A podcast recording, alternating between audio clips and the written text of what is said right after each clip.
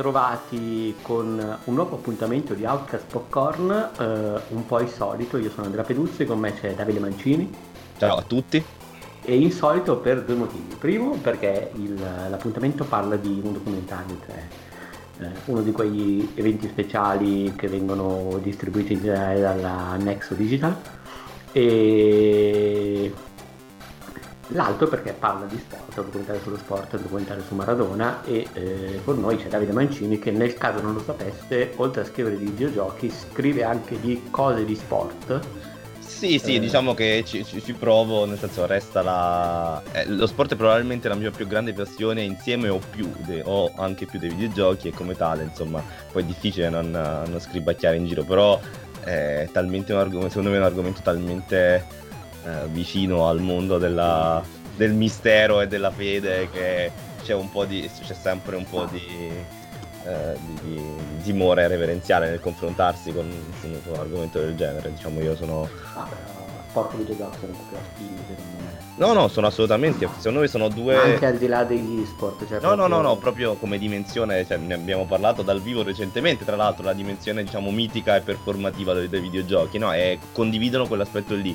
E, um, lo sport ha in più quel bagaglio storico che non hanno ancora i videogiochi e poi e quella, la capacità di essere stati praticamente un motore della società in una maniera enorme sin da subito. Io direi cioè, questa, hanno ereditato una serie di...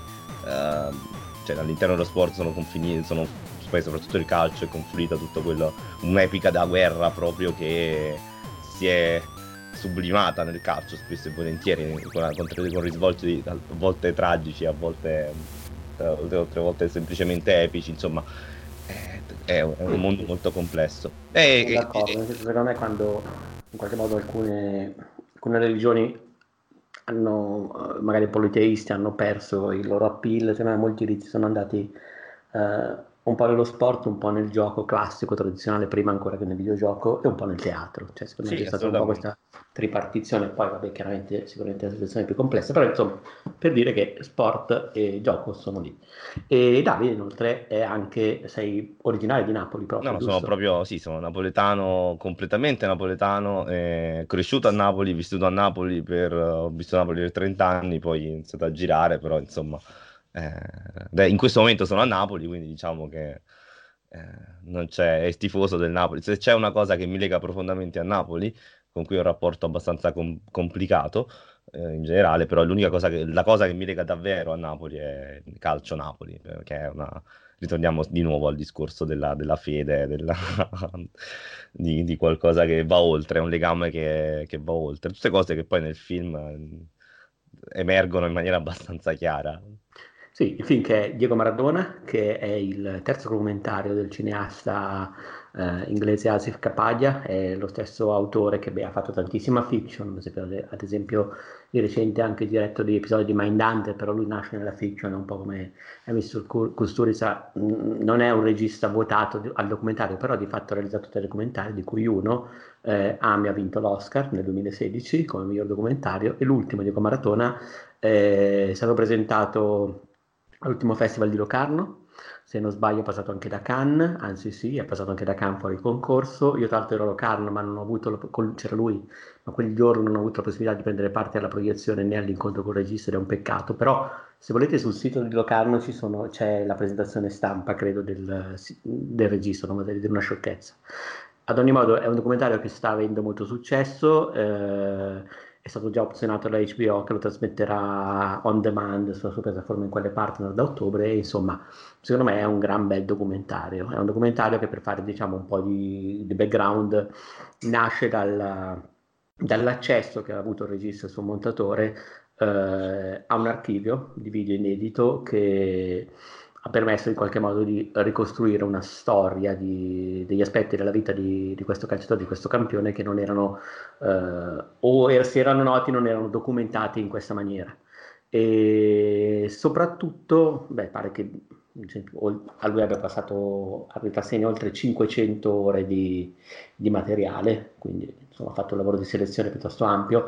Il documentario è sostanzialmente un lavoro di selezione, quest- i documentari fatti da questo autore, nel senso che lui sta fuori dalla scena e anche quando ci sono delle voci o delle interviste in genere restano... Eh, vengono parlate sopra le immagini, ma senza che ci sia diciamo, l'intervistato direttamente. Quindi sono sempre documentari eh, caldi eppure raccontati con perlomeno con un certo tipo di distacco formale. Ad ogni modo, dicevo, lui e il suo montatore Chris King hanno passato in razzegna oltre 500 ore di materiali, in alcuni casi era vecchissimo, perché è materiale che hanno recuperato anche basandosi su un precedente progetto documentaristico, eh, pare voluto addirittura dal manager storico di Maradona, che era George eh, Sidespiller, si pronuncia così?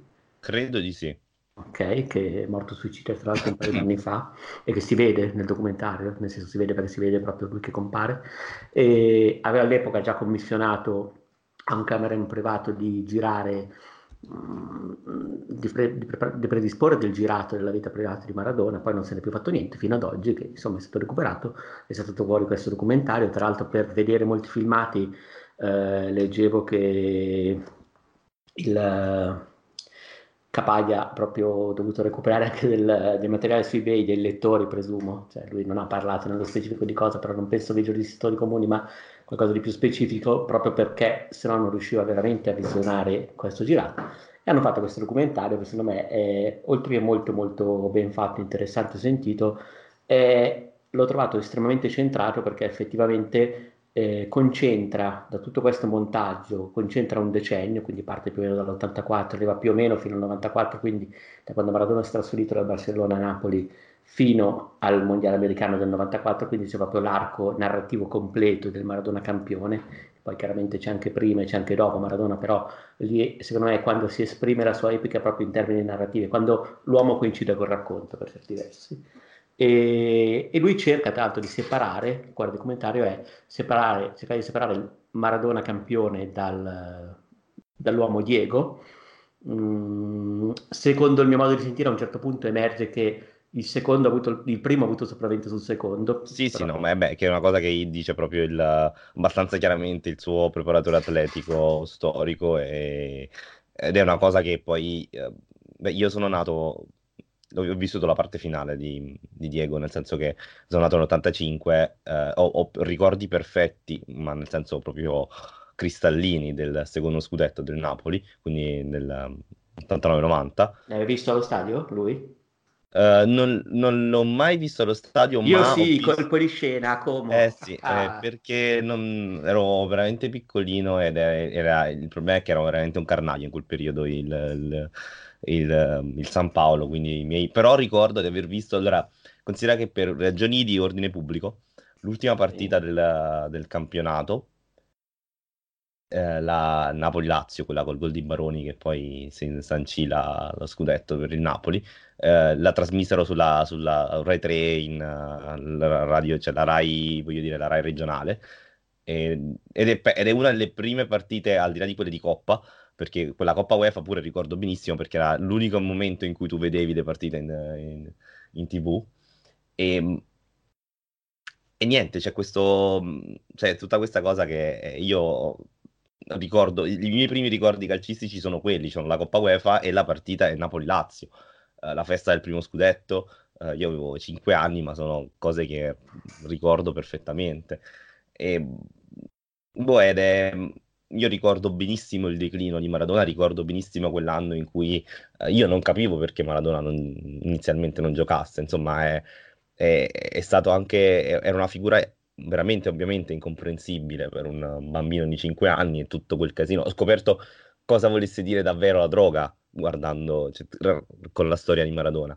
E, insomma, è, per me è stato, è stato veramente un, un viaggio nel tempo e beh, io avevo già io ho visto per esempio il film di Kusturica, insomma, eh, la storia di Maradona è qualcosa che conosco fin troppo bene, però il modo in cui è stata montata, come dicevi tu, in maniera eh, contemporaneamente c'è una sorta di distacco quasi uh, perfetto e se tu stai lì e hai, senti probabilmente vedi tutto, hai come questa visione d'insieme sin dal primo momento, però tu contemporaneamente c'è, uh, ci, sono, ci sono proprio la, c'è la viva voce di persone che comunque Maradona l'hanno vissuto ed è una dimensione veramente strana e contemporaneamente è per me stato lacerante in alcuni momenti perché poi mi sono o, o come, se avessi, come se avessi fossero materializzate davanti a me tutte le cose che non capivo da piccolo e che però erano evidenti.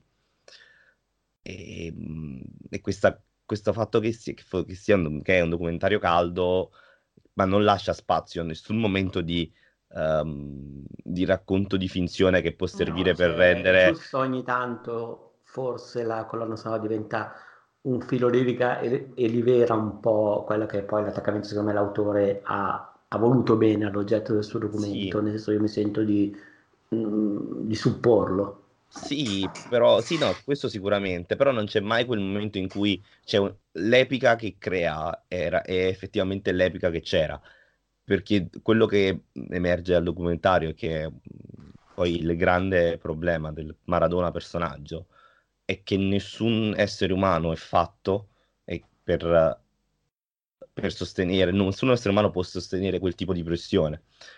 Quel, eh quel... Sì, un tipo di, di, pressione anche divina, nel divina. senso che un'altra cosa molto bella del documentario era che, come poi mi hai detto anche eh, in un'altra occasione, eh, oltre a centrare questo periodo, questo, periodo tempo, questo spazio temporale che, ra- che è quello in cui Maradona si racconta di più, è anche il momento in cui eh, e poi attraverso questo spazio riesce, riesce, benissimo a raccontare anche quella che era l'Italia di quegli anni, il Napoli. mondo sportivo di quegli anni, ma Napoli. Cioè racconta eh. sia eh, il Napoli di quegli anni, il Napoli com'è prima di Maradona, il Napoli com'è quando arriva Maradona in tutti i livelli, riscatto sociale, eh, rivalsa verso il razzismo, perché comunque ci sono anche delle, dei cori, dei momenti ripresi che sono veramente, ma sembra roba da convegno della Lega di due, di, di due settimane fa. Cioè adesso è proprio una roba veramente eh, brutale a pensarci e pensare che all'epoca erano molto più tollerati rispetto ad adesso, si era molto più sdoganato quel comportamento lì, erano cose bestiali. E vedere una città che dal mio punto di vista, quindi da non cittadino, è sempre stata una città che da un lato non voleva altro che essere eh, italiana dall'altro però si sentiva osteggiata dal resto dell'Italia questa cosa secondo me emergeva tantissimo, cioè, sì. quindi è una città che è quasi una città-stato, perché Napoli, vista da di fuori, è una città che ha i suoi cantanti, ha i suoi idoli, ha un sistema anche divistico che è, coesiste con quello nazionale, ma non in maniera forte, cioè, non c'è nessun'altra regione, secondo me, da fuori che ti comunica quel senso di autonomia lì. Uh, vero, tra l'altro, il, il, la parabola del 1990, in cui c'è il grande dilemma con l'errore della federazione italiana di far, di, di far giocare, di, fatto, di non prevedere. Che sei appassionato di calcio, c'era malizia. C'era in par- io, allora, la storia di Maradona è sempre stata fatta di, di avversari, è, è, una storia epico-cavalleresca in tutti gli effetti, quindi ci sono sempre avversari buoni e cattivi, insomma è abbastanza manichea la cosa, quindi è impossibile non vederci malizia.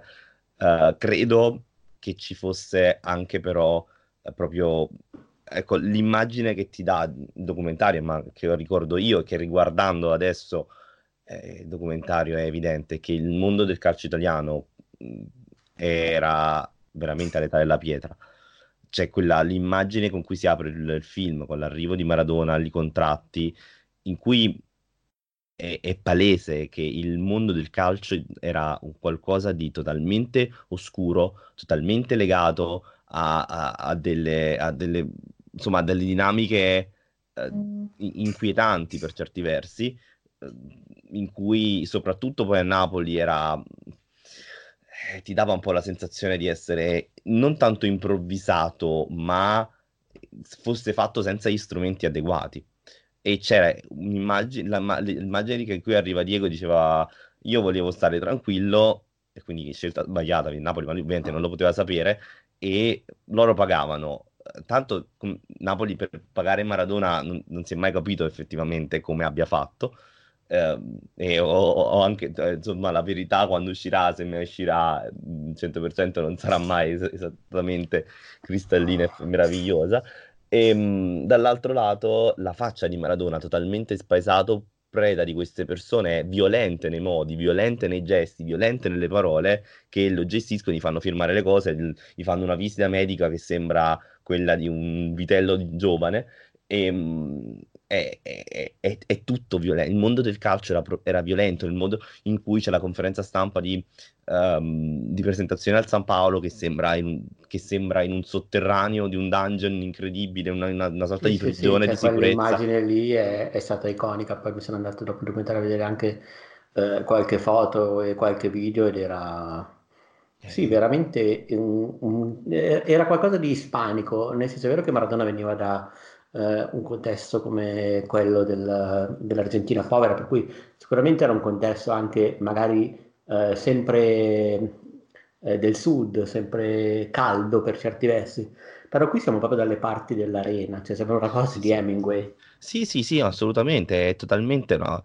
C'è una violenza in quelle immagini incredibile e anche si vede subito l'incapacità di un, di un essere umano di poter gestire quella cosa. Maradona è spaesato, sembra un ragazzino spaesato, per quanto Maradona fosse già Maradona quando arriva a Napoli. Anzi, era un Maradona che era, veniva anche dato quasi in declino perché poi il, la parentesi spagnola non era uh, particolarmente andata bene. E questa cosa, poi quella parabola che porterà al 90, mi sembra anche una parabola in cui Napoli disperatamente vole, volesse essere italiana e quella rottura dell'anno del, del 90 con Uh, diciamo Napoli che si schiera da parte dell'Italia contro l'Argentina. Sì, diamo, con... diamo, magari un po' di contesto. Ah, sì, senso, la, eh... la, semifinale del mondiale del 90 giocato in Italia, Argentina-Italia, e mh, l'opinione pubblica diciamo parte il solito il tormentone, ma il Napoli che ha appena vinto lo scudetto con Maradona, eh, visto che Maradona fa un appello al pubblico napoletano, starà dalla parte dell'Italia o dalla parte dell'Argentina? Il pubblico napoletano, grosso modo, occhio, grosso modo, non era esattamente così eh, netta la prevalenza di chi ehm, insomma tifava uh, Italia, però comunque lo stadio San Paolo uh, fischiò Maradona. In quel momento sono, si, nel momento in cui viene fischiato Maradona dallo stadio San Paolo, si rompono una serie di cose. Da un lato si rompe quasi definitivamente il rapporto tra Napoli e Maradona, che era già complesso.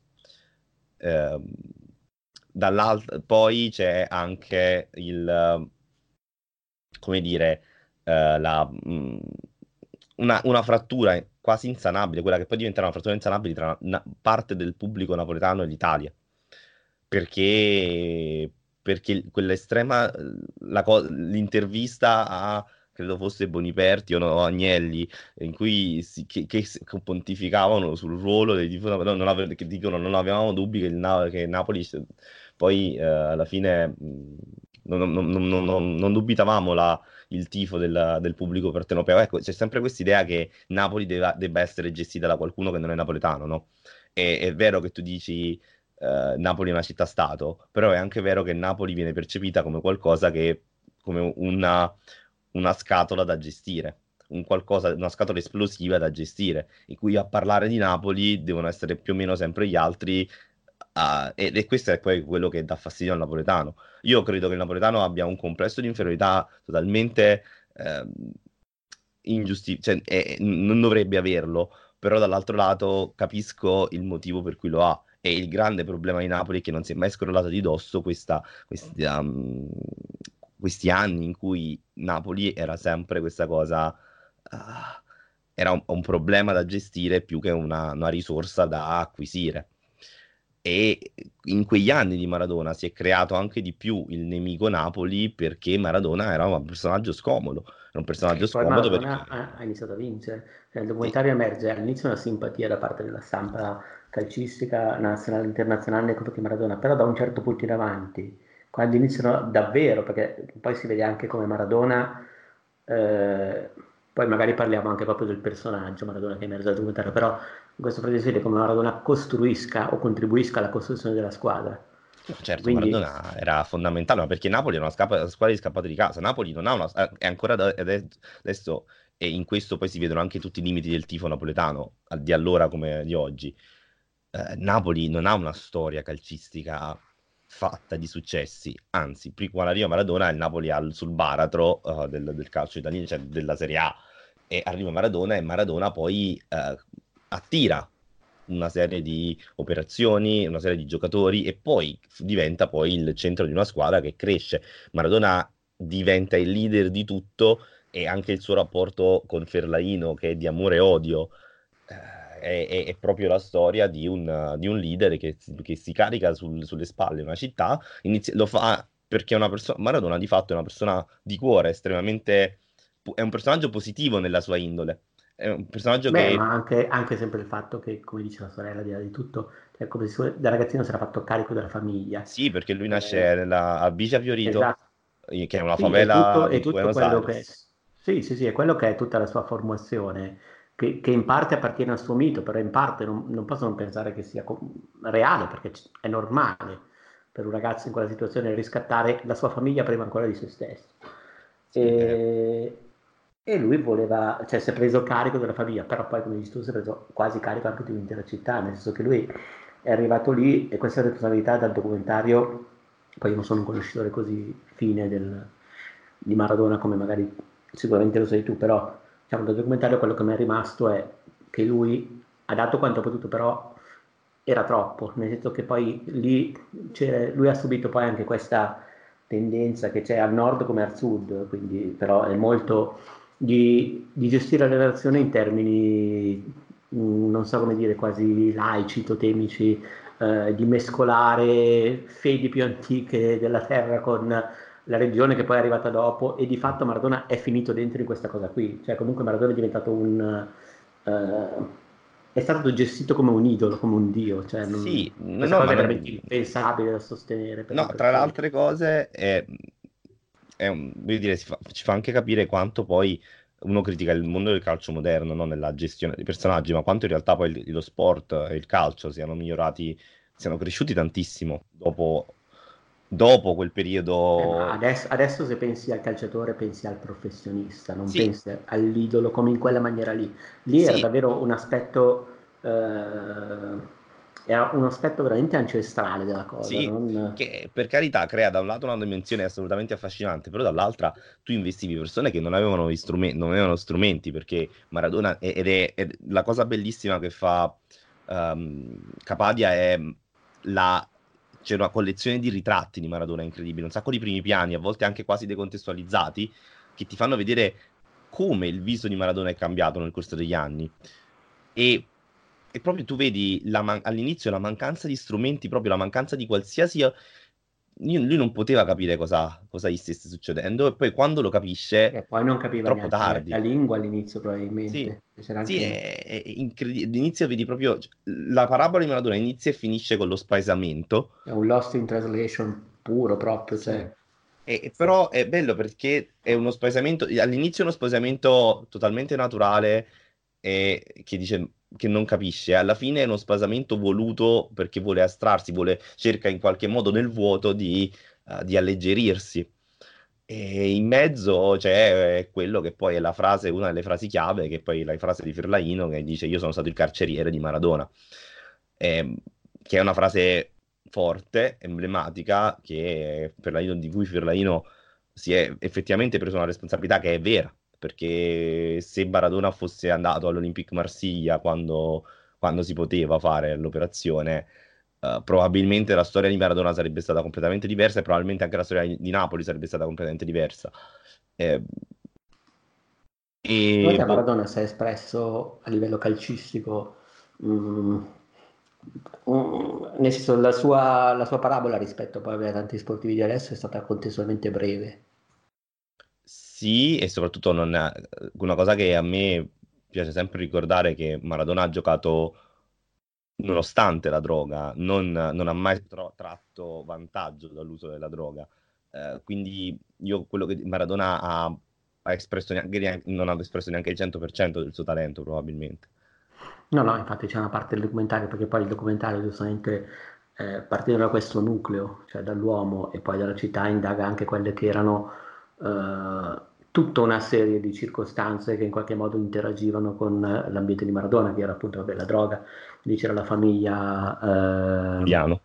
Esatto, sì, che in qualche modo pure loro tenevano in ostaggio Maradona. Sì. Beh, beh, lì, perciò dico, è, lì è proprio l'immagine di Napoli, è un'immagine che uh, non è riuscito a proteggere la sua divinità, che è un po' la storia di Napoli, il non riuscire a proteggere ciò che di bello ha. Napoli ha un, per via di quel complesso di inferiorità e che tutto debba, deve essere strumentalizzato affinché uh, gli altri devono riconoscere, perché gli altri ci hanno sempre gestito, adesso gli altri devono conoscere la, uh, la nostra grandezza, no? C'è sempre questa cosa di demandare a fuori le responsabilità, perché è sempre un, un, noi e gli altri, anche quando, in qualsiasi circostanza, anche con Maradona è stata la stessa cosa. Na- Maradona era dipendente dalla droga tanto quanto Napoli era dipendente da Maradona. E mh, questo... Sì, sì, ma infatti si vede, si vede moltissimo questo parallelismo di, eh... di, di, rapporto di ostaggio, cioè tra appunto lui in ostaggio attraverso la droga, che è lo strumento per, da parte del, della famiglia Giuliano, e contemporaneamente eh, anche Napoli era in ostaggio, era un doppio ostaggio, che sia teneva in ostaggio Maradona, ma contemporaneamente anche Napoli era ostaggio, diciamo, dei tuoi stessi problemi. Sì, e quindi questa cosa è, è proprio, proprio un'immagine perfetta che per, anche spostandoci avanti nel tempo, Napoli continua ad avere oggi, perché è un po' sempre, eh, Napoli è sempre la, negli ultimi anni che è probabilmente la seconda società di calcio più importante d'Italia in questi ultimi dieci anni e, e comunque non va bene per, per, i tifosi del Napoli, del Napoli, non va bene perché non siamo, non siamo, mai stati meglio degli altri. Gli altri non riconoscono questa nostra grandezza perché il problema è sempre lì ed è sempre qualcun altro che deve risolvere il problema. C- c'è sempre qualcosa da fuori. Il problema è quello ed è una cosa che è evidente nella, nella gestione di Maradona, sia da parte del pubblico che da parte della società. La società voleva da Maradona tutto, il pubblico voleva da Maradona, Maradona tutto. Certo, davano, e, e in cambio però c'era questa, questa venerazione però anche la venerazione è sempre qualcosa di io sto dando io ripongo tutta la mia fede in qualcun altro affinché risolva i miei problemi. E sono io che sto decidendo la tua dimensione. E, Poi sta a te accettarla bene o male, però sono io che ti sto imponendo la dimensione. Infatti c'è quel momento molto bello, secondo me, in cui Maradona sta andando a casa e è chiaro che per la maggior parte del tempo lui era molto generoso con i tifosi, doveva esserlo, probabilmente lo era, perché in ogni caso Maradona era anche competitivo, cioè emerge questa figura sì, dopo sì. magari. Per cui era, come tutte le persone competitive, era anche soddisfatto di essere gratificato, cioè secondo competi per te competi anche per piacere agli altri, però al di là di questa, che è un'analisi che lascia il tempo che trova, in questo momento in cui lui sta tornando a casa come una persona normale, ci sono tutte le persone attorno e lui dice no, però non, non volevo nessuno, cioè volevo solo tornare a casa, è una vita impossibile, eh, cioè, sì, è vero beh... che, che, la celebrità interessa e piace a tutti, però questa non è una semplice celebrità, questa è, è, una glorificazione che tra l'altro poi sai benissimo che al primo sgarro mh, mm, ti casca addosso, ma con un peso veramente devastante. Eh, quello, è, quello, è, il grande problema del, appunto, della piazza di Napoli che in, in piccolo ho avuto anche con altri giocatori, no? che è successo con Lavezzi, un altro argentino, è successo che alla fine a un certo punto prima and- voleva andare, poi ritornare, cioè, voglio dire, storie di amore e odio ce ne sono state, ehm, perché Napoli è così, poi ma, com- come Maradona ovviamente mai nessuno, mh, però è questo, il, il, la, c'è troppa responsabilità e troppa poca... Um, consapevolezza di quello che succede in queste situazioni. Poi da un altro punto di vista potrei dire che non, la sentire vibrare il San Paolo per una persona che magari poi ci gioca, non, non ho mai avuto il piacere di, di, giocare al San Paolo con la maglietta del Napoli, però sono stato tante volte al San Paolo e il, la vibrazione che si ha al San Paolo e il senso di comunità che si crea nei 90 minuti al San Paolo è qualcosa che nessuno stadio al mondo, in nessuno stadio al mondo ho visto. Probabilmente in Sud America probabilmente sarà simile, eh, quando vai a vedere alcune, il, il, il, super classico o altre cose del genere, però eh, io ho visto, ho, ho visto Milan-Napoli alla, a, a, San Siro e per carità eh, la curva del Milan è una delle curve più belle d'Italia dal, dal punto di vista del, del, del, del, colore e anche della, nonostante poi stiano vivendo, l'ho vista un paio di anni fa, eh, e quindi diciamo un momento complicato. Ecco, il calore del Milan, dei tifosi del Milan, io poi feci questa battuta a un amico milanista con cui ero allo stadio, eh no, no, un, beh, l'intensità è uguale a un Napoli-Crotone qualsiasi. E non è una, ed era, posso dire, era quasi pieno. Non, non c'è paragone, cioè, non, il San Paolo, vuoi perché è fatiscente, vuoi perché vibra tantissimo, vuoi perché il pubblico è quello che è, è un'altra roba, è un'altra dimensione. Cioè, quella dimensione mitica, quella dimensione sur, che, che, trascende i confini del, dell'umano è il San Paolo, cioè nel, cal- nel, calcio in Italia è il San Paolo, non, non, ce n'è. E negli anni di Maradona è qualcosa di, è qualcosa di inimmaginabile, perché lo è oggi nelle serate di Champions. Nelle serate di Champions il, Nap- il San Paolo è, fa tremare Napoli, cioè si registrano, si registrano scosse, scosse terremoto quando gioca il Napoli. Io questo ricordo veramente molto, però avevo già dieci anni, se non ricordo male, era l'86-87, ho andato a vedere Como Napoli Mm-hmm. Se non sbaglio, e comunque era stato impressionante non essere a San Paolo, ma essere davanti ai tifosi del Napoli perché comunque c'era, era pieno. Sì, ma è così. Io sono andato, ho fatto una trasferta a Manchester e ti, ti assicuro che i, tif- la, i, tifosi del Napoli all'Etihad Stadium del City si facevano sentire molto di più di tutto il resto dello stadio. Punto. Cioè, e questa è una cosa che al tempo stesso è una, una risorsa, però il Napoli, i, i, tifosi del Napoli e Napoli e spesso anche la, la società Calcio Napoli nella storia non è mai riuscito a canalizzare questa immensa forza e a, a, aver, trasformarla in una risorsa. Cioè lo è stata, ma è sempre stata, è, è, una, è una, forza talmente ingovernabile che a volte è una, una risorsa incredibile, in altre volte è una, è una condanna. Nel caso di Maradona è, è il, proprio l'episodio più, più, eclatante. E nel documentario è quello, cioè il documentario è... Se, se Napoli, purtroppo io eh, in questo io sono un po' uh, fatalista sui napoletani, o meglio su una generazione di napoletani, la, la generazione diciamo fino a quella precedente alla mia, quella, di, quella, la generazione che probabilmente è, è, è, uscita meno da Napoli per certi versi. Uh, quel è, un, è la generazione che ha vissuto di più Maradona. Eh, quello è un, è un, documentario che dovrebbe farci capire molto di, eh, dei, dei, nostri errori, dei, degli errori della città, perché poi è facile eh, scaricare la croce su Maradona, sulla droga, sugli, sulla camorra. È molto facile perché, perché hanno fatto scelte, perché la camorra è, sono dei criminali. Maradona ha fatto delle scelte sbagliate, e Beh, così. però scelte sbagliate, nel senso, mi è capitato di parlare con la mia ragazza che, che, che lei... Me, ho parlato di questo documentario con lei perché anche lei era interessata e tutto. E abbiamo parlato del, lei è psicoterapeuta, per cui ha, mastica un po' queste cose e si è parlato poi del fatto di, cioè io per esempio dal documentario ho apprezzato una cosa più di tutte cioè il fatto cioè, di come lui nello spogliatoio facesse la differenza. Cioè di quando, nonostante fosse un campione, cioè, si capiva benissimo che non faceva sentire gli altri meno che lui. Cioè, era estremamente generoso, anche quando c'è quella scena in cui fa le interviste, in cui fa il cretino, ma sempre, anche davanti alla stampa, non, non si mette mai prima dei compagni riconosce i gol, riconosce i meriti, cioè lui è chiaramente un fuoriclasse. Però secondo me è anche un fuoriclasse anche nel creare un team, non è una cosa comune. No. E quindi sembra una persona con delle risorse, cioè al di là che magari è una persona che non ha studiato, che non ha una certa dimensione così, però in ogni caso è una persona che ha delle risorse, un'intelligenza sociale molto spiccata.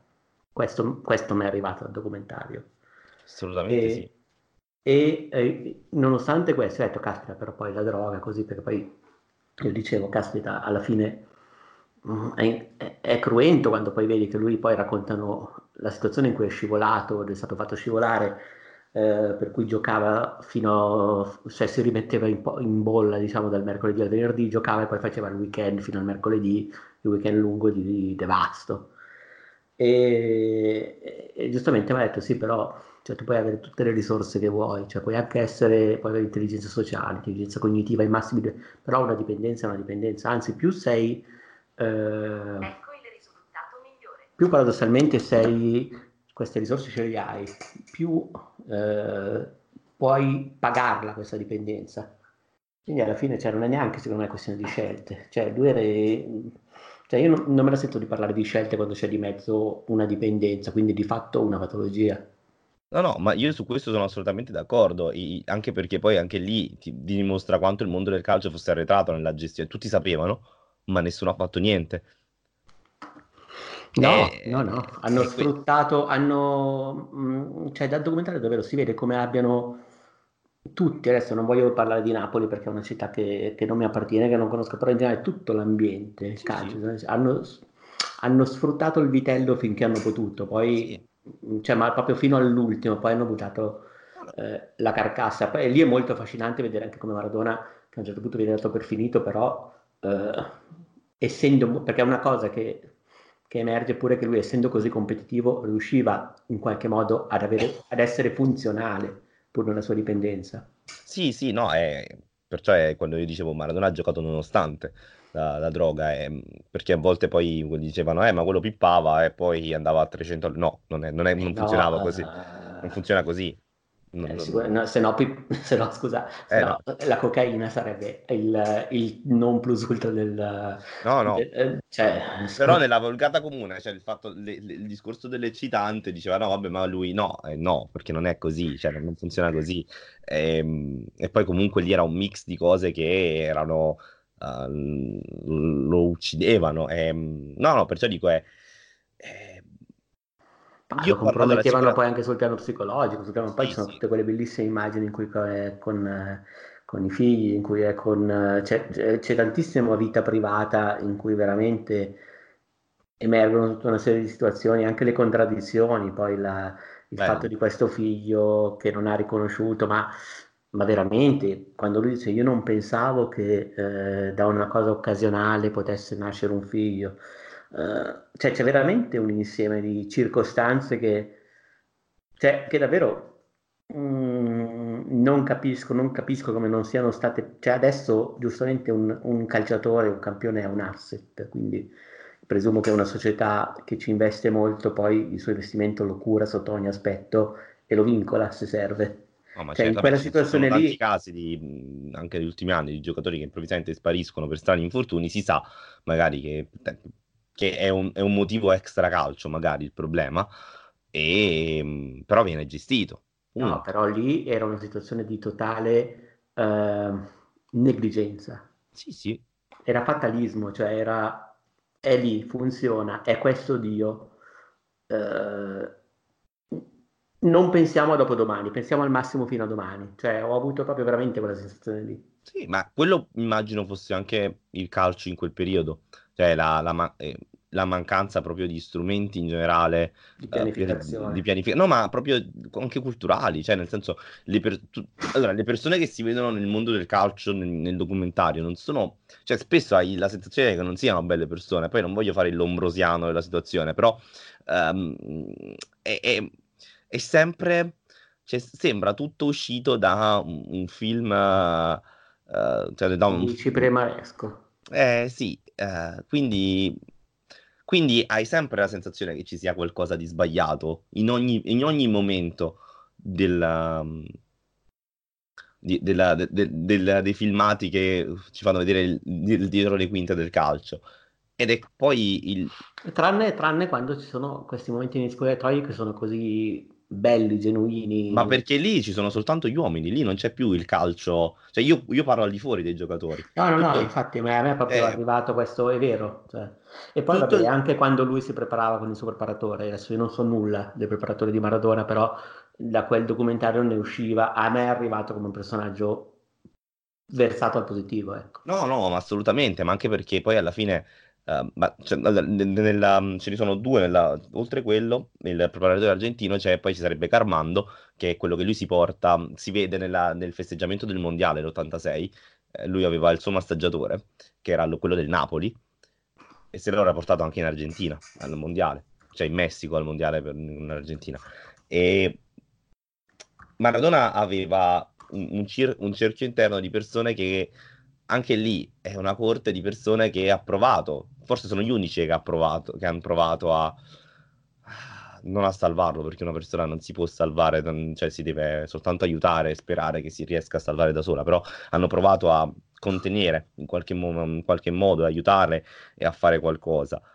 E il problema è che appunto se Maradona era più forte di Diego, c'era un, cioè, non potevi fare più niente, tutti volevano, tutti volevano, a che fare, volevano avere a che fare con Diego, quasi nessuno con Maradona, eh. questo è appunto uno dei leitmotiv eh, della, della, del documentario e purtroppo lì non, non puoi fare niente perché Maradona era un prodotto di una società disfunzionale è una società disfunzionale che non, era, non, aveva capito il personaggio, non era pronto al personaggio e che aveva dato a quel personaggio nel bene e nel male, perché stiamo parlando sia dei, di chi, eh, degli hater che dei supporter, stiamo parlando di due fazioni che uh, gli ascrivevano delle, delle responsabilità e delle abilità fuori dal normale. E quindi avevano creato un personaggio che si nutriva di queste uh, della, di, di, gran, di, soltanto di, di, emozioni che andavano su, in, in, un ordine di grandezza sempre più grande, sempre più grande, sempre più grande e a un certo punto non c'è niente che può contenere un, essere, un corpo dell'essere umano, non lo può contenere quella, quel carico e quindi, e quindi, quindi ti droghi, cioè nel senso non è nel senso non, non, mi sembra neanche una prospettiva, cioè guardandola cinicamente non mi sembra neanche una prospettiva chissà quanto cioè, no, mi sembra quasi no, ovvia. Cioè, sì, eh, probabilmente ci sono persone che vivono lo stesso percorso senza, senza, entrare, senza godere poi della dimensione mitica e del talento e della vita. Cioè, probabilmente nel senso, è una situazione così. Quindi però è strano, è proprio eh, vedi una, una, un sacco di limiti della, della... io poi ho, forse ho, vedo molto di più quelli di Napoli del Napoli calcio perché è una cosa che mi tocca mi fa rabbia perché io credo che il popolo napoletano possa avere delle risorse incredibili, non, non, non, sappia gestire anche la sua, uh, la sua, incredibile voglia di emergere, la sua incredibile voglia di essere riconosciute per quel che è, però è, sono cose che purtroppo anche lì Napoli è fatta di, di picchi incredibili in alto e in basso. È la storia della città che ce lo dice. E purtroppo questo è un problema che è rimasto irrisolto. Eh, però è, per, cioè, per, fortuna Maradona c'è stata, è stata una lezione perché poi per quanto poi non siamo maturati secondo me tantissimo, però comunque è, è servita, cioè aver avuto un personaggio come Maradona a Napoli è, è stato importante. Maradona ha fatto del bene proprio alla, alla città, nonostante tutto, nonostante tutti i casini, nonostante tutto, perché, eh, perché le ha ridato una, una dignità che non si è mai capito perché poi alla fine non, non dovessi avere.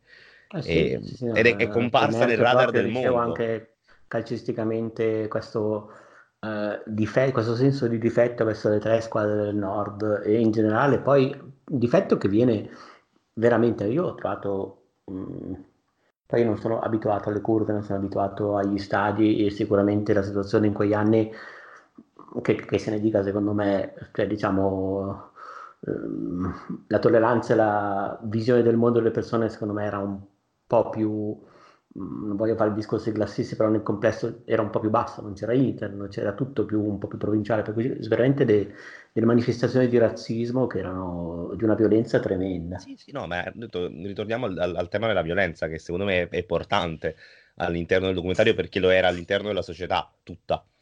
E perché era una violenza che era in understatement, ma, eh, c'era appunto, è normale, era tutto normale. E la violenza nei confronti dei napoletani era, era incredibile. Io, cioè, io, sono, io, sono, cresciuto col mito della, della famosa risposta ai veronesi Giulietta e la Zoccola, ehm, che era lo striscione con cui i napoletani si presentarono una volta a Verona dopo il Vesuvio lavali col fuoco, il, uh, senti che puzza, scappano, scappano i cani, stanno arrivando sì, i bastardi. Sì, sì. Poi sai che sentire quelle robe lì poi alla luce di Salvini, alla luce degli ultimi 13 mesi è stato veramente... Uh, cioè ti dava veramente un senso di lettura, di pertinenza anche di adesso. No, perché, perché si è arrivati a questo? Cioè, perché si è arrivati a questo? Perché noi abbiamo vissuto, cioè, l'Italia ha un problema di razzismo da, ah, cioè, da da tanto tempo, da, da, da, quando l'Italia non era Italia. C'è un problema di razzismo perché non si sono mai appia- appiattite una serie di divergenze. Ed è un problema di razzismo che è endemico nella società e che negli anni in cui uh, il razzismo non era neanche una questione, non era neanche un problema nell'agenda politica del mondo, e, mm, alla fine noi ci siamo cresciuti in un clima razzista e Napoli è stata una delle vittime più più colpite da questa cosa. E questa è una cosa che non, non, non... poi quando eh, poi quando succede che i napoletani, i napoletani poi son, magari sono testi di cazzo, sono, sì, se, la, se, la, prendono troppo e poi succede che eh, mh, immagino le scene a volte contro, contro, la Roma o contro la Juve, contro, sì, poi vengono presi per quelli permalosi, per quelli che non si può, però c'è, un, c'è uno storico è, è uno storico che magari non giustifica il, um, il, uh, un senso di, di, vittimismo eccessivo, non giustifica il deresponsabilizzarsi da, perché, perché, ci trattate male, non, non, giustifica tutta una serie di cose, ma c'è uno storico. E quello storico non viene mai considerato poi quando uh, anche anni dopo su- continuano a succedere le stesse cose. E, e questo per me è una follia. Ed è un, guardare quel documentario ti fa capire il perché di una serie di situazioni ed è come dici tu è allucinante è allucinante non lo so è, no, ma io ho trovato anche allucinante che queste scene venissero riprese e mostrate in televisione e non fossero il punto della trasmissione. Perché non era un, non era un problema cioè, noi, perché siamo un popolo razzista cioè, non, non, non si può, il problema è quello problema è quello, lo, sia- lo eravamo allora e lo, lo siamo anche oggi. Quando oggi un presidente della, il presidente della Lazio dice uh, i, bu, ra- i bu razzisti li fanno, li, li fanno anche a quelli che hanno la pelle normale, e sottolineo la parola normale, di cosa stiamo parlando?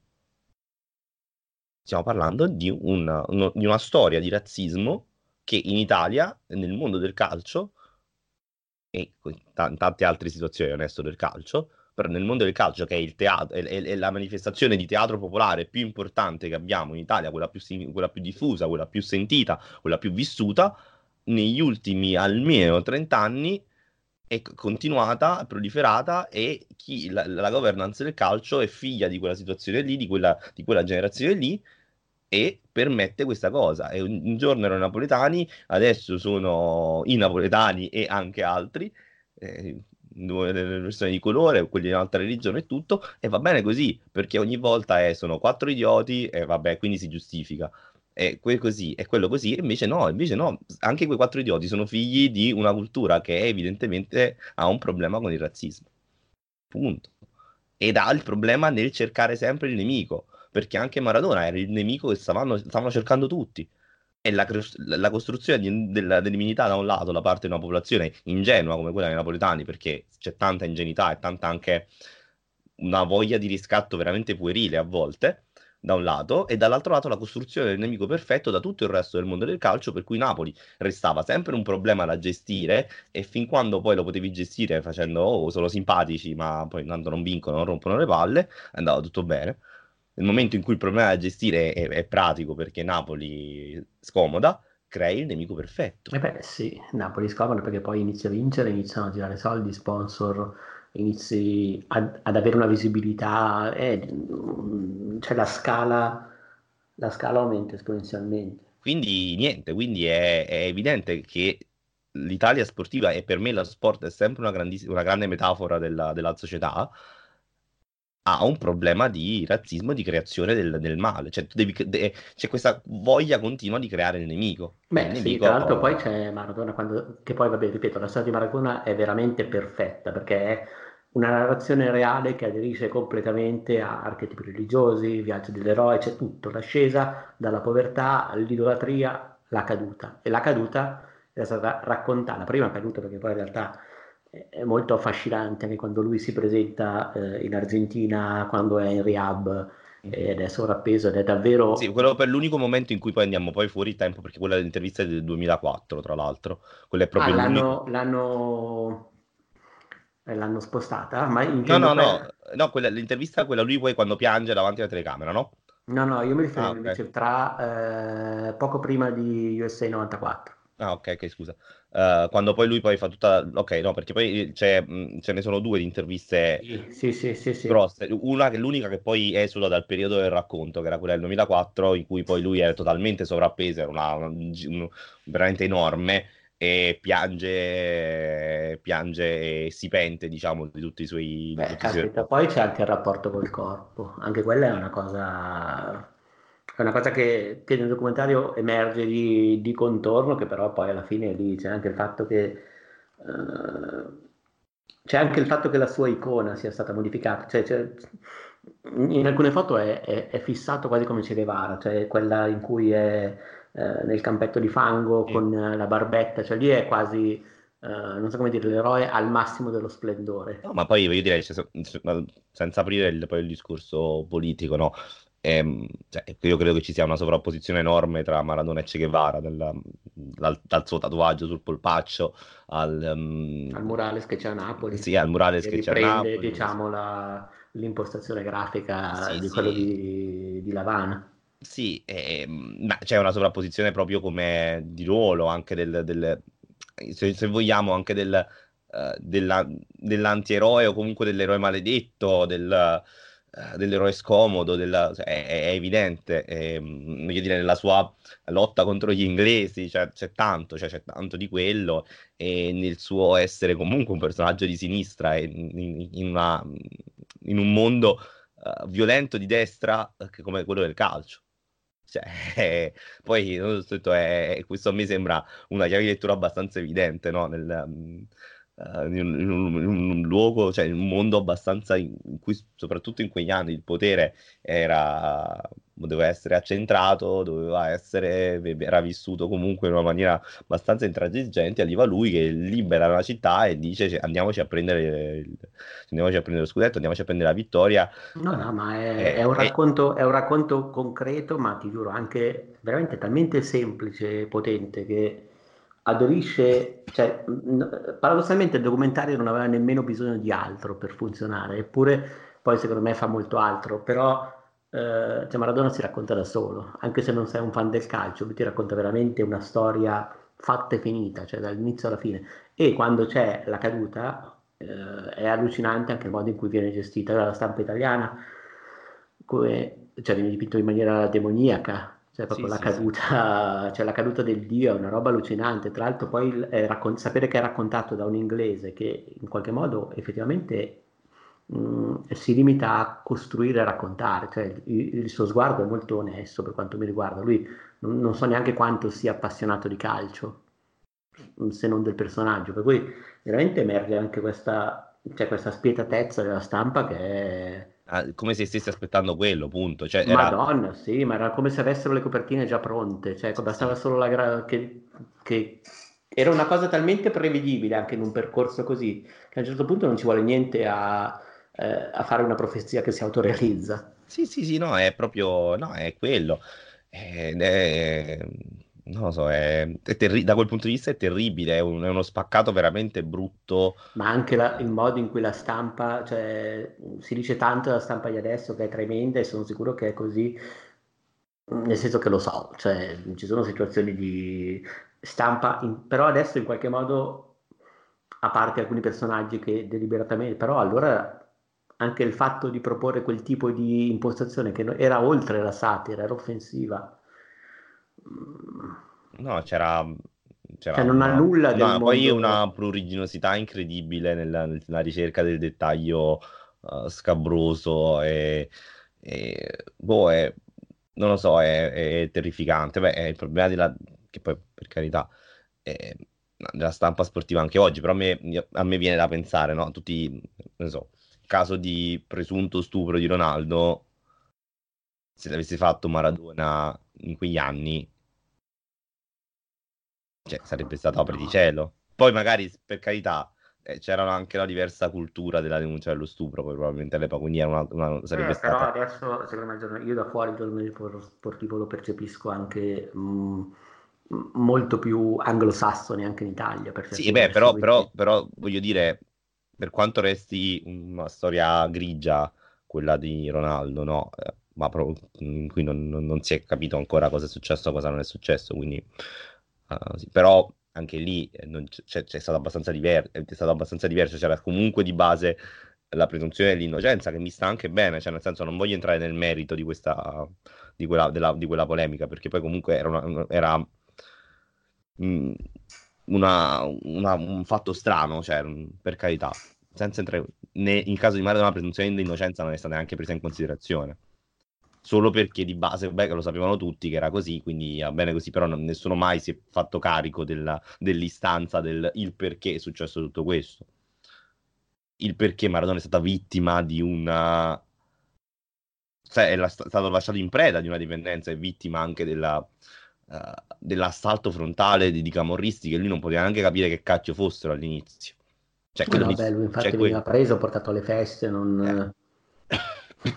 Ma anche perché io direi siamo sempre lì, erano persone veramente, non c'era neanche internet, tu dici conosci l'altra nazione, non conosci niente, da un mondo completamente diverso, entri in un altro mondo senza strumenti culturali adatti, eh, non, sai, non, non, non, sai, cosa può succedere, quindi boh, è, è, un, è una storia di, di, ingenuità, di ignoranza, di, di, di poco rispetto, insomma, cioè, si scava anche nel profondo di una, di una cultura del, che, non si sa rapportare con l'altro mai. Da questo punto di vista poi il mondo contemporaneo con l'abbattimento delle barriere del, del, concetto di distanza per certi versi e dall'altro anche della la crescita del, del, calcio come business che da un lato ha tolto un po' di romanticismo a tutto però dall'altro ha salvato secondo me tante vite umane perché nonostante tutto voglio dire i calciatori oggi hanno anche più strumenti culturali molto spesso poi magari eh, ma eh, in generale tutti hanno più strumenti culturali, sì. quindi giustamente... E poi sì, c'è un, probabilmente una cura per la formazione che, che in, in, quegli anni non c'era. Cioè davvero Maradona si ha davvero l'idea di un vitello macellato fino a che c'era carne. Sì, sì, è quello, ma così come all'inizio sembra un cucciolo di vitello lanciato così e fatto, pa- fatto crescere, no? È una cosa, è proprio, cioè, è proprio la, la storia di un, di un macello, sì dalla, dalla, dall'allevamento fino al macello, non ce n'è. Sì, sì, sì c'è qualcosa di, di, di, di contadino, di, sì, sì. Di, di, davvero di, alla Hemingway, non so, ed è, ed è, davvero una cosa che secondo me il documentario racconta, racconta molto bene senza volersi mettere accenti, senza volerci marciare sopra. Ecco. No, perché anche alla fine la violenza che noi abbiamo percepito non è mai visiva, non, non, non è mai nel documentario, però la percepisci. Ehm, così come non c'è neanche una mitizzazione di alcuni aspetti tecnici del gioco di Maradona, per quanto eh, cioè, ci siano tutta una serie di immagini che, vabbè, eh, appassionato di calcio, io ogni volta che le vedo dico, vabbè, è, è, incredibile, c'è i brividi e le lacrime, e quello è, è inevitabile, eh, però non c'è neanche, neanche quell'aspetto um, che cerca di glorificare il gesto Anzi, ci sono parecchi momenti in cui Maradona parla con una semplicità estrema del suo stile di gioco e, fa, e dice alcune cose molto importanti, no? del quanto lui si sia dovuto adattare per il calcio italiano, e facendo un bellissimo, para, facendo un bellissimo rapporto tra velocità e tecnica. lui dice, io avevo una tecnica incredibile, dovevo migliorare la velocità, ma non dovevo diventare troppo veloce perché a quel punto per la mia tecnica sarebbe diventata inutile. Quindi ha dovuto cercare, è, è tutto è una storia, ecco, la parte del calcio di Maradona è raccontata sempre dal punto di vista del tempo e del ritmo. È una storia fatta di, di ritmi. Ed era così anche il calcio di Maradona, in questo c'è un rapporto molto molto diretto. Maradona è sempre stato uno che riusciva a fare qualcosa di estremamente incredibile in un, in un, ritmo di gioco in meno degli avversari e questo lui si, faceva, si, trovava sempre in vantaggio ma è probabilmente anche di testa era una persona che riusciva a compensare la mancanza di strumenti col fatto di essere molto più veloce di pensiero rispetto a tanti altri. E c'è, questa, c'è sempre questa, questa, questa, ossessione per il tempo, dai tempi in cui lui corre, e c'è il preparatore atletico che gli dice, gli, gli dà, gli detta il tempo, il tempo in cui lui deve arrivare pronto alla partita perché, dopo il devasto. Maradona ha, ha sempre lottato contro il tempo, sempre, sempre, sempre, sempre. E, e, ha sempre avuto la sensazione, forse lì in cuor suo, che che lui aveva un tempo limitato per tutto. E questa cosa è, è, abbastanza evidente, mi, mi, piace anche che poi si, si, si, collega molto spesso al campo, perché se, se, se, rivedendo le partite di Maradona tu hai sempre la sensazione di questa, ah, di questa insofferenza nei confronti del tempo, che poi lo, lo, in certo senso lo piegava. Eh, perché lui veniva buttato a terra, lui riusciva in qualche modo a rimanere in piedi, rialzarsi sempre nella, nella, nel, nel, nel, tentativo di accorciare il tempo di gioco. Ed è, è quello è, e non c'è, però da, da, allo stesso tempo nel documentario non c'è mai la glorificazione del suo gesto, del, del fatto che lui faceva para, parabole contro la fisica, se no non c'è niente, c'è semplicemente il suo modo di giocare, la sua visione, lui te la racconta e vedi poi le immagini. Ed è, ed è bellissimo questo. Anche il gol, i gol che ha fatto, no? Anche il gol mm, contro, contro, l'Inghilterra, i due gol che nella stessa partita fa il gol più scorretto della storia del calcio, il gol più bello della storia del calcio. E, ehm, te lo dice con la sua... Mh, uh, con la sua... dice io ci ho provato, mi è riuscita, va bene così. Eh, anche la sua in um, un certo senso il suo, il suo, inganno te lo dice in maniera cruda perché lui eh, semplicemente ha fatto quello che sentiva di fare per vincere, no? Perché era competitivo. E dall'altro lato però ti dimostra immediatamente chi è lui perché poi dopo si scarta anche sua nonna e, e mette la palla in porta. Non so, è, anche le contraddizioni sono, sono, sono lasciate alle immagini o alla semplicità delle parole di Maradona perché poi Maradona quando si esprimeva era semplice, diretto e chiaro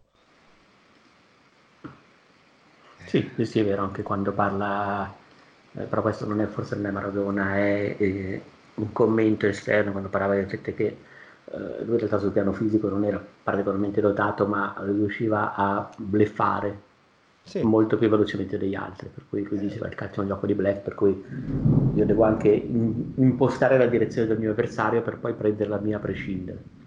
Sì, eh, no, esatto, e poi ti ritorni sempre bluff, cioè alla fine è tutto un gioco di anticipo tempo, così è bello, ed è quello che poi dà ritmo al film, secondo me, c'è questa, sempre questa cosa della, del, de, del, del, del, ritmo di gioco insieme al ritmo della vita e poi alla, alle contraddizioni personaggio e, e, uomo, no? È bello, proprio bello. E poi l'altra frase che poi ti racconta anche il come Maradona riuscisse a entrare in campo, a essere un'altra, un'altra a trasformarsi in quella che è la divinità, no?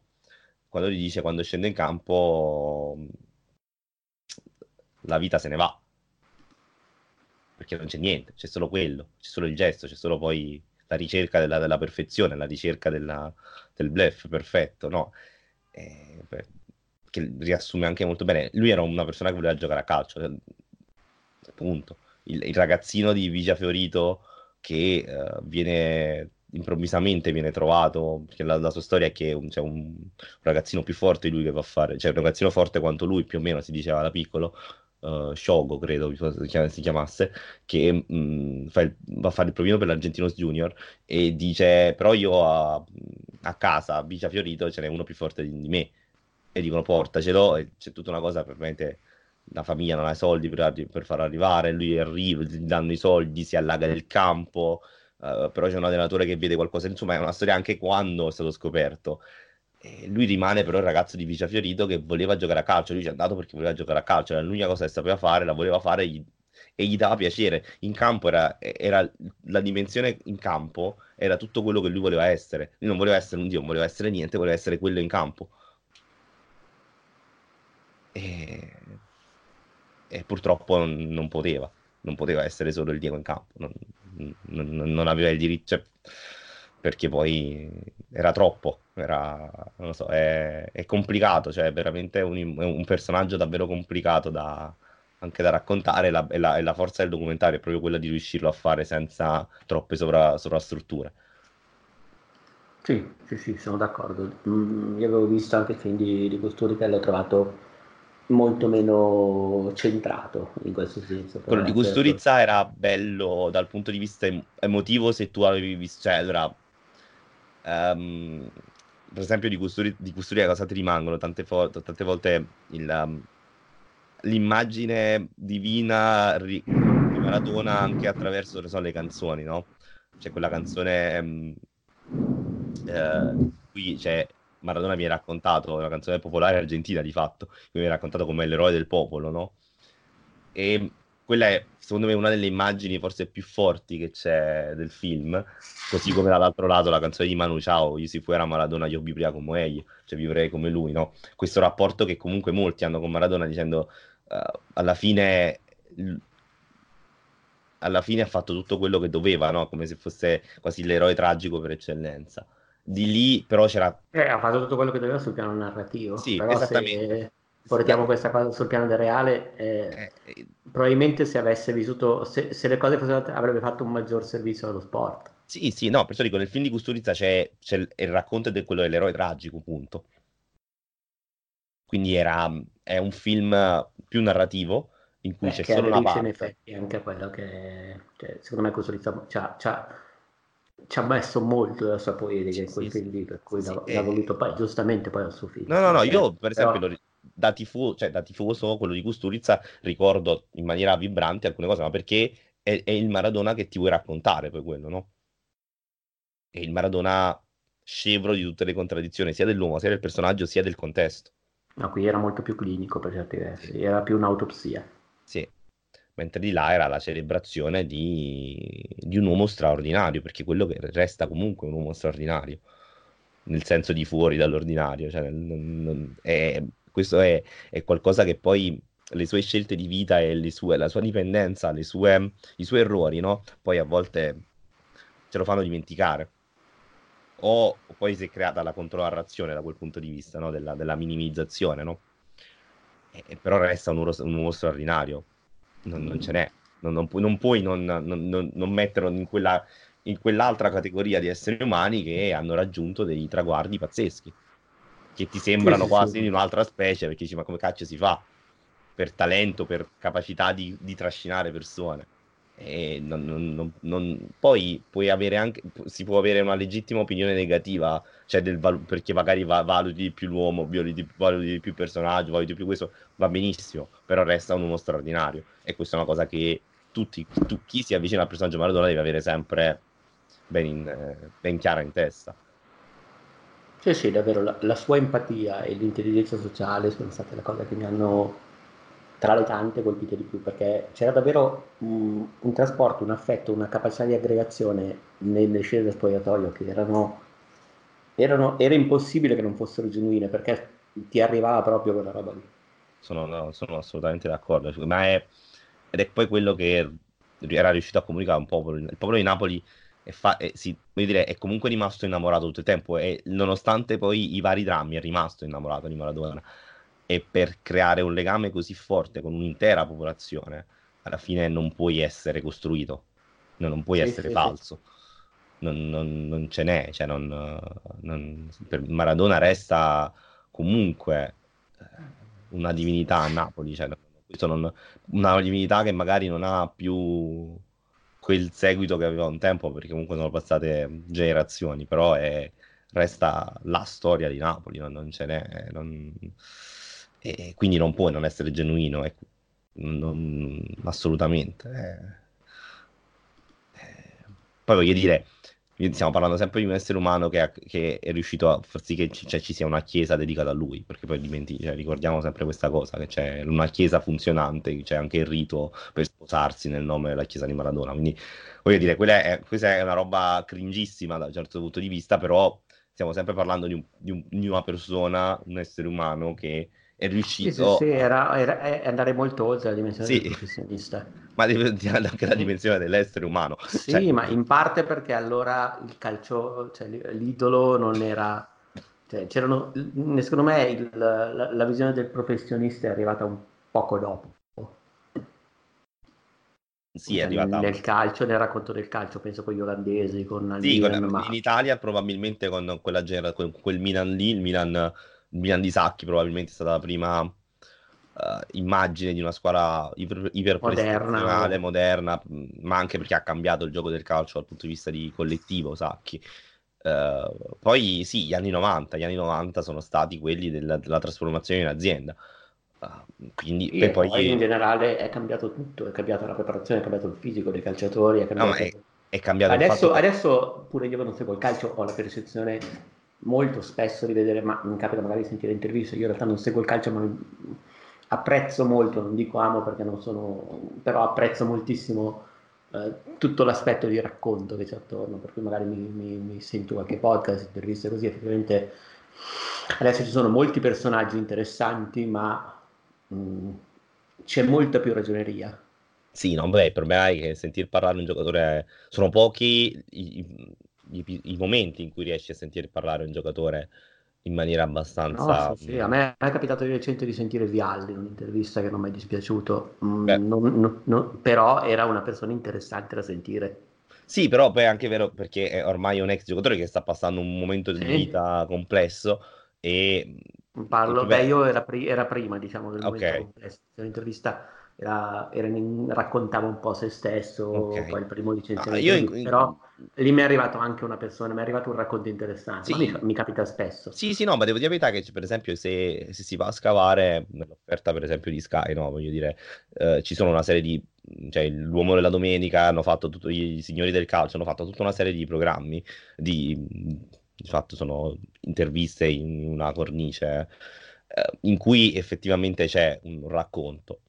E lì non so per quale motivo sono riusciti a creare questa dimensione in cui effettivamente si aprono i giocatori, gli allenatori. Quello è molto bello, perché poi scopri anche che poi a volte ci sono giocatori che sembrano che quando devono fare i robottini del abbiamo giocato bene, il mister giochiamo, ragioniamo partita dopo partita, uh, dobbiamo continuare a fare così, bla bla bla bla bla, quando escono fuori dalle 10 frasi preimpostate poi hanno un mondo dentro. Sì, sì, sì, sì. E, ehm, e, che sarebbe, cioè dovremmo anche arrivare a quella dimensione da sport americano in cui poi le personalità emergono. Sì, perché poi è affascinante, perché comunque stai sempre parlando di, di persone che vivono delle situazioni eccezionali, che sono una percentuale molto bassa di, sì. di un desiderio, cioè nel senso poi è, è molto facile eh, liquidare lo, il campione sportivo per chi non segue lo sport, c'è cioè un certo snobismo, però alla fine stai sempre parlando di una persona che sta vivendo anche nel bene, nel male, nel, cioè è comunque Mm, non, non, puoi non essere incuriosito da quella che è nell'insieme una circostanza eccezionale. No, assolutamente. No, e perciò dico, boh, in realtà servirebbero molti più documentari sul, sullo sport. Se... Scusate, um, servirebbe molto più uh, la cultura del racconto sportivo in generale. Uh, questa è una cosa che da persona che scrive a volte di sport, io lo scrivo solo in contesti in cui posso esulare dalla, dalla cronaca dei fatti, no? Perché la cronaca dei fatti è a volte in, una, in un momento in cui siamo iper, uh, siamo tutti testimoni, no? Che è anche un modo, uh, che è anche un motivo per cui i calciatori sono, il rapporto con i calciatori è diverso, perché tu prima la partita la sentivi in radio, la vedevi allo stadio, in linea di massima. Uh, da quando tu vedi tutte le partite, non, non, non, sei più nella dimensione del racconto, sei nella dimensione della, della, della rappresentazione e tu sei sempre testimone di quello che cioè tu ti crei la tua narrazione perché la vedi le cose. Eh. Questo è un, un, passaggio importante. Tu Maradona, lo, Maradona, ma anche tutta quella generazione di giocatori, quelli prima dei professionisti, tu sentivi le loro gesta del cronista in radio. Quindi immaginavi cose incredibili perché poi Beh, c'era questo, questo linguaggio. Ha anche creato una cultura del cronista. C'è, eh, c'è, c'è, c'è che adesso è venuta un po' meno. Sì, perché poi devono essere molto più analisti per quanto per, a volte oppure ti devono, devono, riuscire a essere in sintonia con le immagini, e, e che è molto più difficile.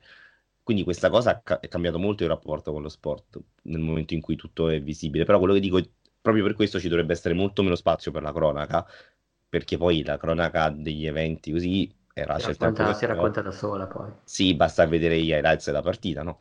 E dall'altro ci dovrebbe essere molto più spazio per il racconto umano, da un lato e l'analisi tattica dall'altro. Ma perché io parlo di analisi tattica? Perché poi l'analisi tattica è quella che poi ti dà, o tecnica, ti dà comunque gli strumenti per capire quello che succede ed evitare di finire nel baretto dello sport a fare la solito discorso, eh ma perché quello poi è una pippa, quello è fortissimo, e, e poi a, a, a, appiattire il discorso, banalizzare il, il, discorso con le categorie sempre di pancia del... Uh, in cui tutto è, è, sempre di nuovo là la creazione di un nemico, la creazione dell'eroe, la creazione di questo. Va bene quello, però facciamolo, creiamo l'eroe, creiamo l'antagonista, creiamo tutta quella serie di, di, figure che ci servono per far andare avanti il racconto, ma creiamole per altri motivi. Creiamole in base a delle competenze che possiamo sviluppare e magari sì, da, beh, poi tra l'altro le, le competenze fisiche nello sport riflettono le inclinazioni d'animo tante volte, per sì. cui per esempio prendi solo Maradona, cioè per me, ripeto, che sono un analfabeta dello sport, che io, leggo, io, io fruisco solo della narrazione esterna, quindi cioè io non sono capace di leggere una partita, non sono capace di leggere il calcio, non sono capace di leggere il basket, mm, non, non, ho mai imparato ed è, ed è difficile entrarci, per cui diciamo io ho accesso solamente alla parte che so leggere, che sono le storie, eh, però mi rendo conto di come davvero tante volte, se tu la storia me la racconti bene, riesci anche a farmi capire come mai eh, l'attitudine sportiva e fisica di un, di un, giocatore si avvicina anche al suo carattere, alla sua sensibilità, sì, ah, oppure in antitesi e come mai. No, no, eh, ma infatti questo siamo, noi viviamo probabilmente la migliore epoca possibile per il calcio perché aver vissuto cioè aver visto tutte le carriere di... Cioè, io sono riuscito a, vive... a vedere parte della carriera di Maradona, parte della carriera, tutta la carriera di Ronaldo e Messi, probabilmente sono nato, se fossi nato tipo 5 anni prima sarei, nato proprio nel perfetto orizzonte temporale per assistere al, al calcio. Al calcio. Cioè, vivere 10 anni di rivalità, 10 e passa anni di rivalità Messi-Ronaldo è una cosa uh, incredibile. E anche in Messi-Ronaldo c'è tantissimo di questo discorso che fai tu. Uh, il rapporto tra fisico, abilità, desideri, ambizione. E dopo dieci anni di rivalità bisogna soltanto parlare degli uomini. Ormai i calciatori lo sappiamo chi sono, no? Sì, sì. Eppure ancora ci mettiamo lì a dire eh, Ronaldo non ha vinto il premio e quindi così, no, chi se ne frega. Poi sì, lui se ne frega tantissimo perché Ronaldo è ossessivo, compulsivo, però ecco, c'è oltre, c'è tanto altro, ma veramente tanto altro. Eh, anche e... solo il fatto che è compulsivo, interessante. Sì, sì, sì, sì, no, perciò dico, c'è proprio quello, è, ribadisco, c'è troppo spazio per la cronaca, troppo spazio per, per le opinioni non date semplicemente dai fatti, cioè l'opinione quasi scandalistica e molto meno spazio si dà al racconto degli uomini, perché poi a volte se tu poi metti insieme, come ha fatto poi um, il regista, uh, se tu metti come ha fatto Capadia, no? se tu metti insieme poi le parole dei, dei protagonisti, la storia te la raccontano loro. Non c'è bisogno del, No, no, no, infatti lui, lui, ha fatto, secondo me ha fatto un lavoro più che altro di ottima scelta. Sì, eh, ma serve eh. quello, serve proprio la capacità di selezionare le fonti e metterle insieme, è quello che dovrebbe fare il, il giornalista che racconta le storie di, dello sport oggi. Dovrebbe, dovrebbe andare dal, da, dai protagonisti e farsi raccontare da loro le storie, mettendole insieme, creando le correlazioni, facendo dei profili è così che lo racconti lo sport, perché è così che riesci ad entrare nella complessità, perché sennò banalizzi sempre tutto sul fatto che tu sei un osservatore esterno che in base a delle competenze che possono essere più o meno alte, stai tirando fuori un'opinione che non è detto che sia inter- così interessante. Quando poi hai tutti i mezzi per fare un'analisi da un lato quantitativa, perché se tu scopri che uh, Ronaldo è il giocatore che nella storia della Serie A ha, ha, tirato più punizioni senza segnare, il secondo peggiore, diciamo, le punizioni, un giocatore così di livello assoluto, capisci quanto sia l'importanza dell'ego, cioè quanto sia, cioè la puoi analizzare sia da un lato tecnico, ma anche ti dà un indice di, della persona, no? Che non accetta un limite. Sì, sì, sì, assolutamente. Beh, Però questa è... anche il fatto, anche il rapporto che aveva col fisico è una cosa su cui veramente si potrebbe scrivere 10 libri, cioè è una roba veramente affascinante. Però abbiamo, noi abbiamo, bis- abbiamo bisogno da un lato di dati, e ormai ci sono, e dall'altro lato di storie. Non abbiamo bisogno della, uh, della pantomima del contratto di Cardi, non abbiamo bisogno della pantomima del non gioco, gioca, chissà il contratto, quello che cazzo è, non abbiamo bisogno del mercato, non abbiamo bisogno di una serie di cose eh, che però dominano poi la, la cronaca sportiva. Abbiamo bisogno di un lavoro di abbiamo bisogno di rappresentarci delle storie, perché il calcio, come la maggior parte degli sport più popolari, sono, il, come dicevo prima, il teatro, il, il teatro che coinvolge più persone nel mondo e sono, le, sono, i diretti discendenti di quella dimensione mitica in cui l'uomo si è sempre alimentato e con cui ha portato avanti anche una serie di valori e a volte ce lo dimentichiamo. È vero. Eh. Va bene. Va bene, secondo me, con, questa, con questo invito a recuperare la dimensione narrativa del calcio, con, a partire dal, dal, documentario di Capadia, secondo me abbiamo fatto il giro e siamo tornati a bomba su, sull'oggetto di questo podcast. Sì, che tra l'altro adesso non è più al cinema perché eh, è parte degli eventi speciali. Sì.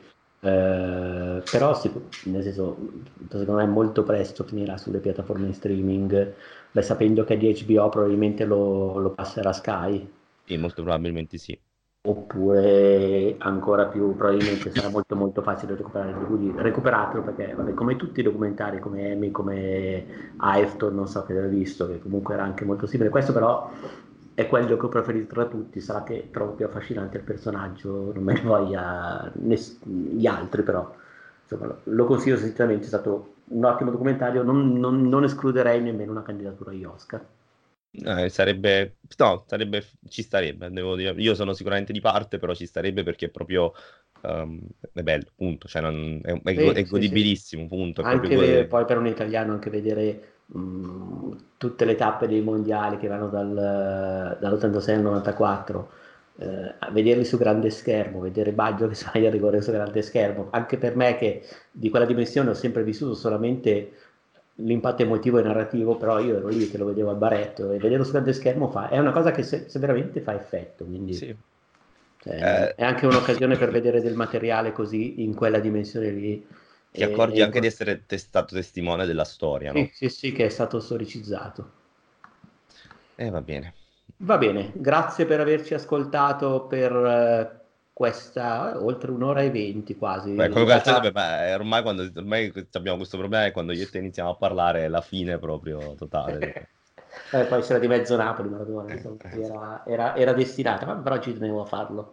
Alla fine secondo me è venuta fuori una roba interessante. Eh, grazie a tutti, spero vi piaccia. Alla prossima, dovrebbe essere il prossimo eh, popcorn dedicato a Tarantino, a C'era una volta Hollywood. Eh, ci sentiamo, ciao! Ciao a tutti.